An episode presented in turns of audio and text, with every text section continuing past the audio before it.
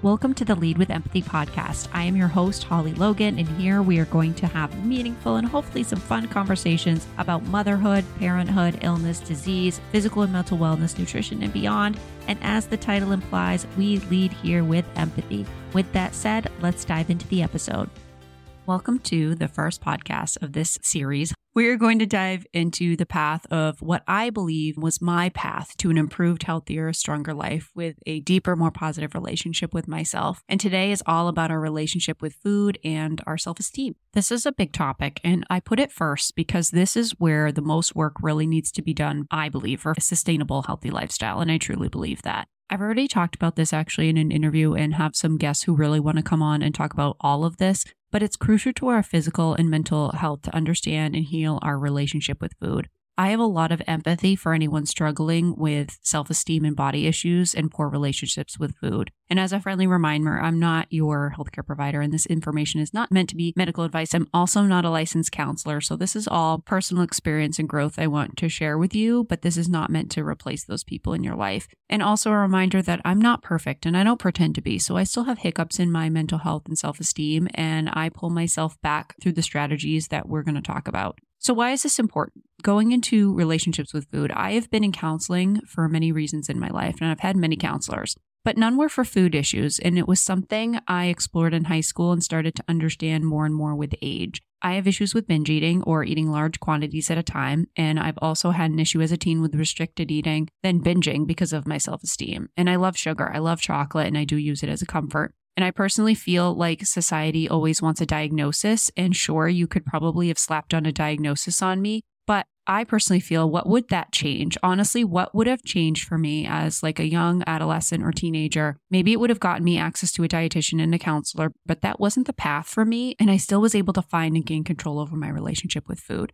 So I do feel like this work can be done solo. It is possible. I'm living proof of that. And it's not to say that you shouldn't have those people in your life, but I feel like having a counselor for some people is really hard. So I want you to feel like empowered that you can take over this relationship yourself. So, one thing I explored in counseling in the past, though, is how relationships and trauma in my family have impacted my mental health, my self esteem, and relationships inadvertently with food. But when I start to reflect on my relationship with food, I've had someone in my life with a history of anorexia because it was a control issue due to trauma. I believe that impacted me. My grandmother uh, cleans her plate with others during meals. I spent a lot of time with her growing up, and she has said to me before, it's related to food insecurity as a child, and now it's an addiction to food. And I do believe that impacted me growing up because if you see someone in your life just constantly cleaning their plate and others, it definitely impacted how I consume food. My great grandfather was in World War II and going forward never really ate anything that was about to spoil, and he consumed heavy amounts of sugar. And I think that impacted me too.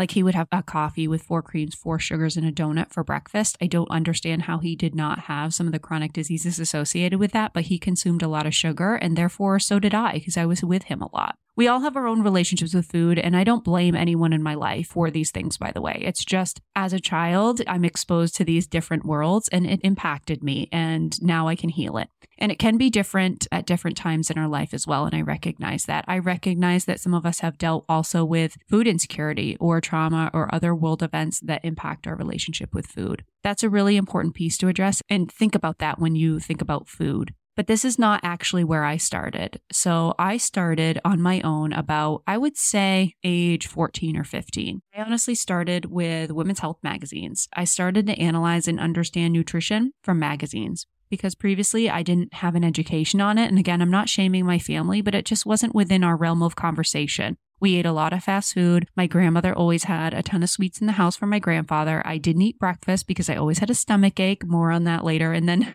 thought when I was older, I would lose weight by restricting food. But finally, I learned in like late middle school and into high school slowly the importance of fueling my body. So, literally at age 14, I started this journey. That was over 15, I don't know, 16, 17 years ago. And I know I struggled with self esteem because I was the tallest girl of my friends. I developed early. I was never petite. Uh, all of my friends, what is it with us tall girls? All of our friends are always just like petite. it's very hard. Um, and I had a lot, a lot of struggles with that. And even in high school, though, when I felt like I was starting to feel better with exercise and learning that breakfast wasn't evil and that breakfast actually helped fuel my metabolism, I didn't have the self confidence because I was always playing that comparison game that I was not that size zero or two or even a four. I have deep memories, honestly, of food struggles. I remember being hungry at school and yet not wanting to eat in front of people. I remember sitting at lunch in middle school with a friend who ate just like half a chicken sandwich and nothing else, which was clearly not enough, who struggled with eating too. And she was literally a size zero, a size zero, and she struggled with eating and food. So isn't that insane to think about? That is insane for me to think about now, especially, um, that we are so obsessed with specific numbers and that there are people at those numbers who still struggle with food. Just baffles me. So, back to the magazines. Honestly, it all started with education when I think about it. This is where knowledge becomes power because I believed that food made me fat. And that's just being honest. Not that it was fuel, not that our body literally needs it to survive and thrive and fuel those metabolisms that actually help us to be in optimum weight. Let's take a moment too to go over how our bodies function. Our brains and muscles literally work off carbohydrates. Carbs are not evil. In large, excessive processed quantities we're exposed to now, of course, not good for us. And we'll go into that deeper in the next food section. But I started reading magazines about food and learned so much about why we need variety in our diet, why we need real color and variety to fuel our health. Back when I was 15, I was not reading about my gut microbiome, but I was learning that food is fuel really as simple as that. And that my body needed to actually fuel to eat and to function well. And that weight loss or being an ideal body weight means eating and eating well, especially considering I was an athlete and running my body to the ground pretty much year round. When I was in high school, I remember that's when the low carb diet came out, actually. And so, carbs were the enemy, is essentially what I heard all the time. But again, it is about the quality and quantity. You can't just view carbs themselves as the enemy. That is not how we develop a positive relationship with food around you. Um, and then fats are not also not the demon. We need them for energy, for hormones, for our cell function. We need them. We get them from meats and oils, and there are good oils in our lives. We obviously need protein for chemical reactions, structures, immunity, muscle tissue. None of these aspects of food should be demonized and actually celebrated that our bodies know what to do with them and know how to efficiently use them in the body. I literally started to learn these simple facts from reading magazines, nothing fancy. That was the media back then, right? Uh, I do think that constantly seeing fit models in these magazines was a double edged sword. It was motivating, and I did learn from these magazines, but it did also fuel that feeling of not good enough. Very hard thing to describe there because it had both its good and negative features. But then I also started to learn about portions and slowing down and actually enjoying food and kind of how all those pieces fit together.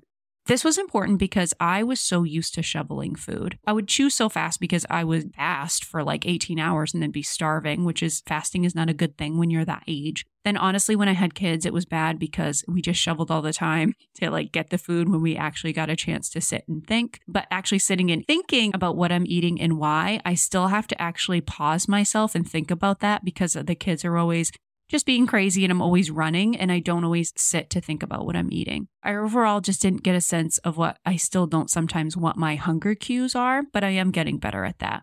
There were other pieces of the puzzle too, and I'm still filling in those pieces. I like I started to learn about the American diet and the overconsumption of processed and fast food. That juice and soda was literally just sugar, and my body would store it away because it didn't know how to handle it all.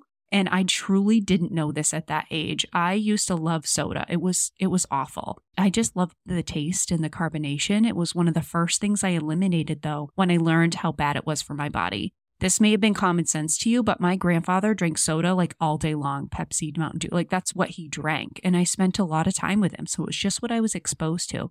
It's all I knew. And then I thought diet soda was the answer when learning again in a magazine then that fake sugar can make you crave real sugar. It's not good for our kidneys. All again, I learned through reading, and part of the reason I wanted to share all of this with you and more to come on like the food stuff. But over the years, I have also revisited this idea and we'll talk about that too. But I still like soda, but I save it for particular meals and on like rare occasions because I know it's not the best option for me, but I still enjoy it. I don't find shame in that anymore because I accept it and I control it, not the other way around. I do want to quickly note calorie counting too, because I did this for a short time in high school. And I think at one point my goal was like 1400 calories, which is insanely low. One thing I think can be helpful though when trying to adjust your relationship with food is calorie counting through some of these fitness apps though, because it's not actually about the calories for me. So for some people that can be a trigger, especially if you have some food issue diagnoses. So this isn't medical or nutrition advice, but hear me out. When I was in college, we had to do this food tracker thing and it wasn't the calories that shocked me. It was the sodium and the carbs and the imbalance of all those nutrients that shocked me. So, for some people, this can be a valuable tool because you can actually see how many calories and things that you're consuming in a package of cookies. But don't let that number bring you shame. Let it inspire you. Bring awareness to it and know that you can make a change.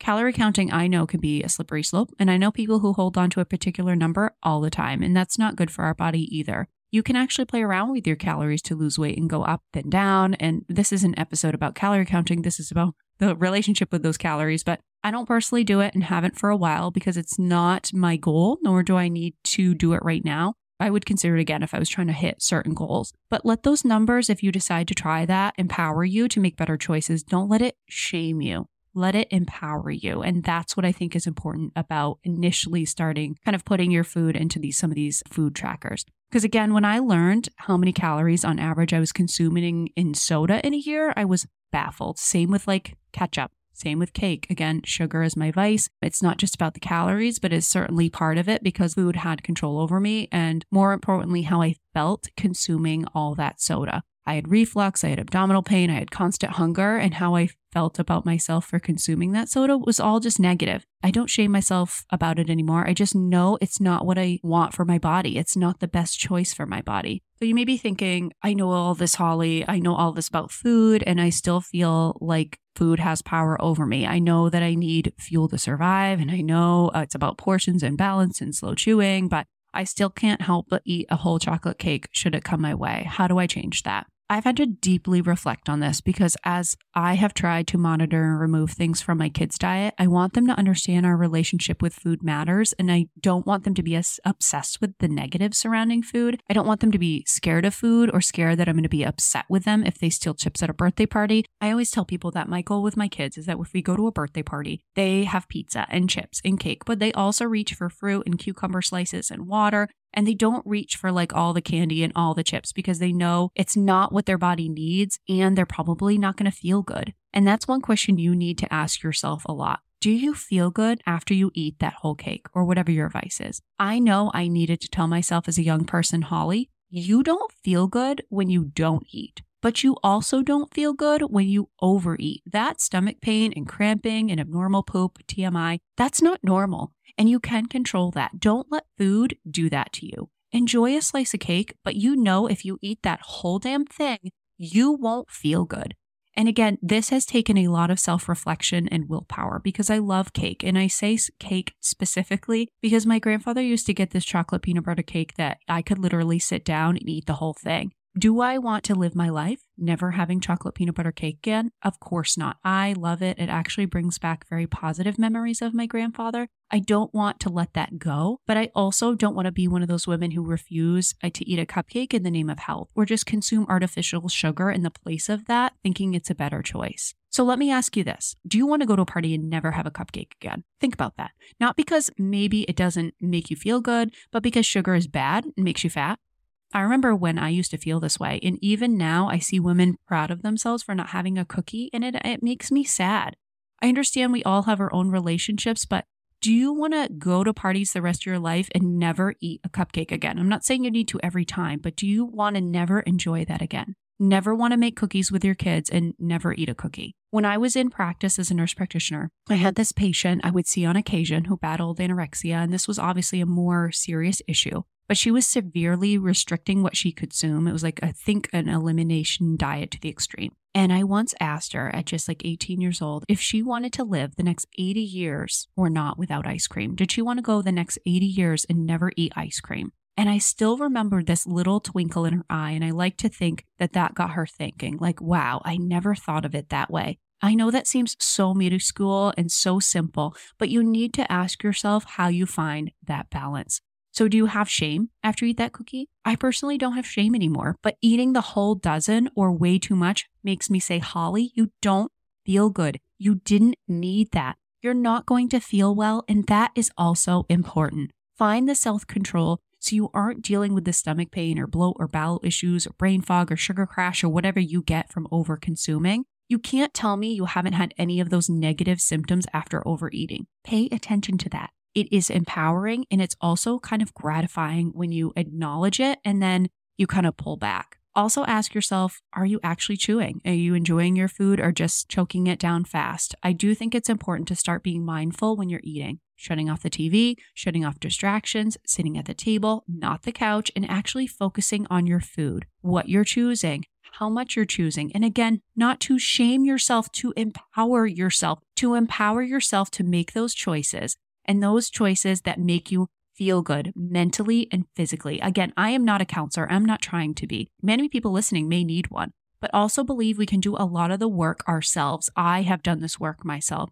I've had more than four counselors in my life. Food has never been part of the conversation, and I've been doing the work. I've done a lot of work through reading, and constant, constant reflection. I do want to pivot and talk about self esteem because this is also a very heavy and important topic, and it's very connected to eating and emotional eating, which is what a lot of what I do. When I had young girl teens come in to talk about mood disorders, I could almost always link it to poor self esteem. It's part of the reason, honestly, for my work I want to do here. So, what's the solution? Because telling people they're overweight can be triggering, right?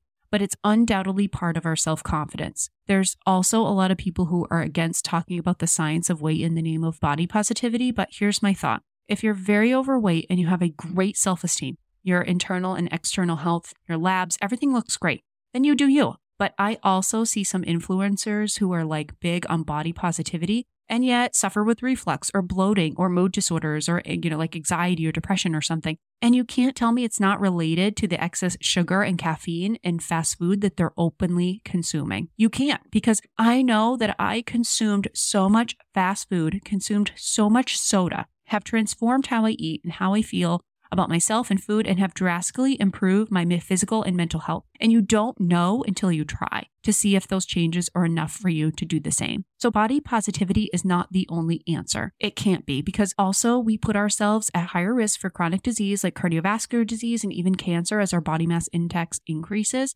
If we want to live a long, healthy, and active life, we need to understand that weight does matter. And it also can't be about a specific number either. It can't be just being thin either. Personally, I do go by a realistic weight and jean size for myself. Finding that realistic number has taken some time, but I know I will never be a zero or a two, nor do I want to be. When I honestly was at my smallest, I was a size four, and that was from being fit because of stress when my grandfather passed away. And then again, right at the end, when I was diagnosed with celiac disease, I was my most unhealthy I've ever been in my life, and I was a size four. Whatever size you are now, if you're not happy with it, you need to like meditate and journal about what a realistic number is for you within, say, the next year, maybe two years, not two months, a sustainable, healthy number.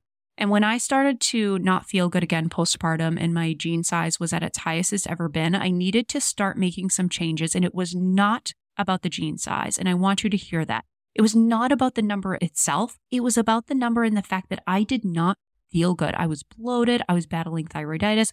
My clothes felt tight and my stomach felt big and uncomfortable. And again, if I had felt good and my body and my mind were all cooperating and I was that new jean size, so be it.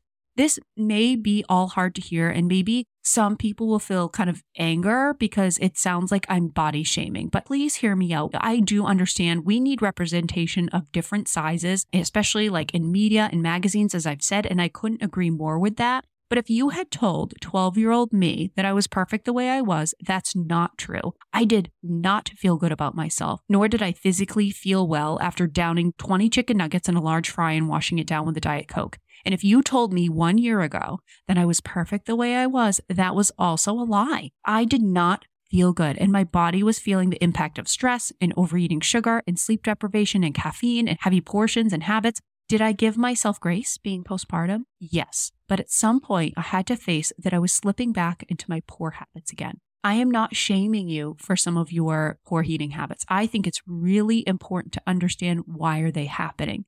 Remember, the title of the podcast is Lead with Empathy. So hear me out. And I will tell you, when I was postpartum, I can down a breakfast with coffee and half a gallon of creamer, then turn around a few hours later, eat some leftover brownies with some more coffee. I have had those poor habits twice. And third time, I really had to say, Holly, no more. you're slipping back into your poor habits that is not serving your body or your mind. It was not about my jean size. You're letting that food and sugar have control over you and you don't feel good. Don't let that do that to you. Enjoy your brownie, but don't have seven. You can find another way to cope and you can do it yourself. Again, reflection slowness, willpower, reflection. It's a circle and a cycle for me. It's something that comes with practice, awareness, and time, and you can do it yourself. When it comes to food and your self esteem and your body image, you need to remember that you are only competing with yourself. I read that in a book by Lewis Howes, and I do believe it. You are only competing with yourself. If you don't feel well, you don't like how you feel or how you look, that should be your only competition with yourself. You can't compare yourself to your friends, the influencers, the people around you who make it look like you have to be a certain size or weight. You need to know and connect with the part of you that is only competing with yourself to be your best self. There's also just a general self awareness that comes with the practice of reflection and being your best self. And I want to be clear it's not about being your best self and not becoming someone else who you don't want to be. It's not about raising your self confidence to become the vibrant, gregarious person in the room. Not everyone is that way, and that's okay. Self confidence isn't something we have to radiate, it comes from within. It's an inner strength we have to flex. Reflect on the story you tell yourself about food. Do you tell yourself you can never change? Do you tell yourself this is just how you are and you aren't worth the change? Do you tell yourself you're always you've always been overweight and unhappy about it and there's nothing you can do about it? Do you tell yourself that you've always had a poor self-esteem and you're not worthy of self-confidence and joy in your body? Do you tell yourself that feeling gross when you eat is just normal? By the way, it's not. More to come in kind of as we go in the series. What do you tell yourself that isn't true? I know I told myself at a young age that I was always just going to be the bigger, fatter girl compared to my friends. And now I know that there are different body types and skinny doesn't equate to healthy and happiness. I told myself that I was addicted to food and that it wasn't something I could overcome. And yet I did it. I did it. I'm here. I don't let food control me like it did. And I still struggle with portions and I am cognizant of it because of how it makes me feel. And I also decided that I want to live a happy, healthy, strong life, which will allow me to see my kids, hopefully my grandkids, or even my great grandkids, and be able to keep up with them physically and mentally for a long time. And I'm just being realistic that I can't do that if I just consume junk all the time. And I want the same for my kids and their kids and future generations. That's why you'll hear me talk about generational health. You may be thinking you don't know what it's like to be me. Um, I'm 100 pounds overweight. I feel uncomfortable in my own skin, and you have the knowledge, and I don't know where to start. I know I've never been 100 pounds overweight, but I have a lot of empathy, again, for body insecurity, low self esteem, not wanting to take your shirt off at the pool at a young age. We all have different lives, lived experience. And just because I'm not you, it doesn't mean I don't have empathy for your feelings and insecurities. And Believe me, it takes work. This isn't a thing where you shut off this podcast and your life has changed. We're going to dive into foods on the next part of the series, and I hope learning about food helps to accelerate a positive relationship with food and accelerate your life to where you want it to be. But at the end of the day, it all takes work. But I promise for your life and longevity, it is worth the work. So, this was a heavy topic, and I feel like there could be parts of it that people don't agree with me, which is absolutely fine. But again, as the title leads, I lead my heart with empathy and someone who is recovering from food issues and self esteem issues and has made huge leaps in their relationship with food over the years, understanding how I feel, how much I consume, and how it makes me feel feeling educated and empowered about the food we consume, which we will dive into next. It's what drives me to do better for my body every day. I don't live by a number or appearance for certain people. I do it for myself because I know it's what I want to live a healthy, strong, vibrant, non bloating, not live by the toilet type of life. And that doesn't come easy. I don't want you to think I woke up and made these changes happen. It's a mindset. It's a reminder to myself every day that I am my only competition and that if I want to live my best life, I need to take care of myself. We all have our demons, right? My monster in the corner is always probably going to be that chocolate cake and sugar. It's not going away. I'm reminded constantly that it's there and I have to keep up that fight to keep it in the corner. But again, I've trained my mind to know that I can and will do better for my body, period. I still enjoy cake sometimes, but I don't let that monster control me. My strength is not that confidence comes natural or easy to me, but my strength is knowing when I start to slip. When I start to listen to the wrong voice inside my head telling me I'm not thin enough or that I have no control over the food I eat, I take a moment and remember, no, I do this for me. I am enough. It's not about how thin I am. It's about how I feel. Does some of that mean how I look in my clothes? Yes. How I feel in my clothes? Yes. And I think there's a part of that that is healthy and normal. I keep clothes that are slightly small because I know I'm not at my optimal nutrition and fitness right now. I have some realistic work to do and I accept that and I'm okay with that. I just want to be my best optimum self and feel my best. But I did get rid of my size fours a long time ago because I realistically said, hey, if I'm there, cool. Because that means maybe I'm my most lean ever, but maybe if I'm doing it a certain way, I don't know. But the two times that I was a four, again, was one was during the death of a family member and one when I was really ill. So that's not my goal. I don't set that as my goal. And just in case you need to hear it, you are worthy of living your best life too. And I want to be able to get into my bathing suit and jump in the pool with my kids without shame or guilt after I eat that gluten free cupcake at the party. And so you can have the cake and enjoy it all. It's just going to take some work and reflection. So, my strength may not be coming out of the womb as the most confident and self assured person, but I hope this talk, some of this logic, helps you with your own strength that you need to take action to take care of yourself. And it all starts with the barriers in your head. With that said, I want to send out something, some journal activities, either through my email or I'll put some things out there on my Instagram so you can write down, meditate on it, explore it, maybe think about it with a counselor, whatever works for you. But keep coming back to this as you, as you dive deeper into food and stress and all the things. So, two final plugs. I wanted to add I am finally getting to reading the book that everyone recommends, which is Atomic Habits by James Clear. And it, when it comes to food and habits and even self esteem, I think this book could be really helpful for anyone looking to reset their habits and their mindset. It's a very simple, quick read, I'm finding, but it's giving me a lot of great mindset ideas into my head and how I want to kind of structure our life. So I wanted to add that.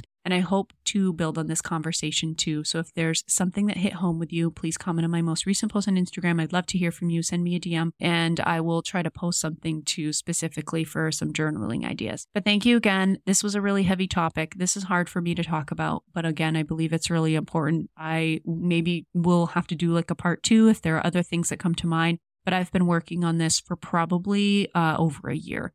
So I really hope there were things that hit home with you today. I also interestingly was listening to a podcast with Andrew Huberman today with Joshua Paul Conti, and I hope to expand on that because I'm learning so much from that. But I do want to end with just a quote from Dr. Will Cole. I saw this on a post on Instagram from him and I just loved it. You can't heal a body you hate. You can't obsess your way to health. You can't shame your way to wellness. Thanks again for being here.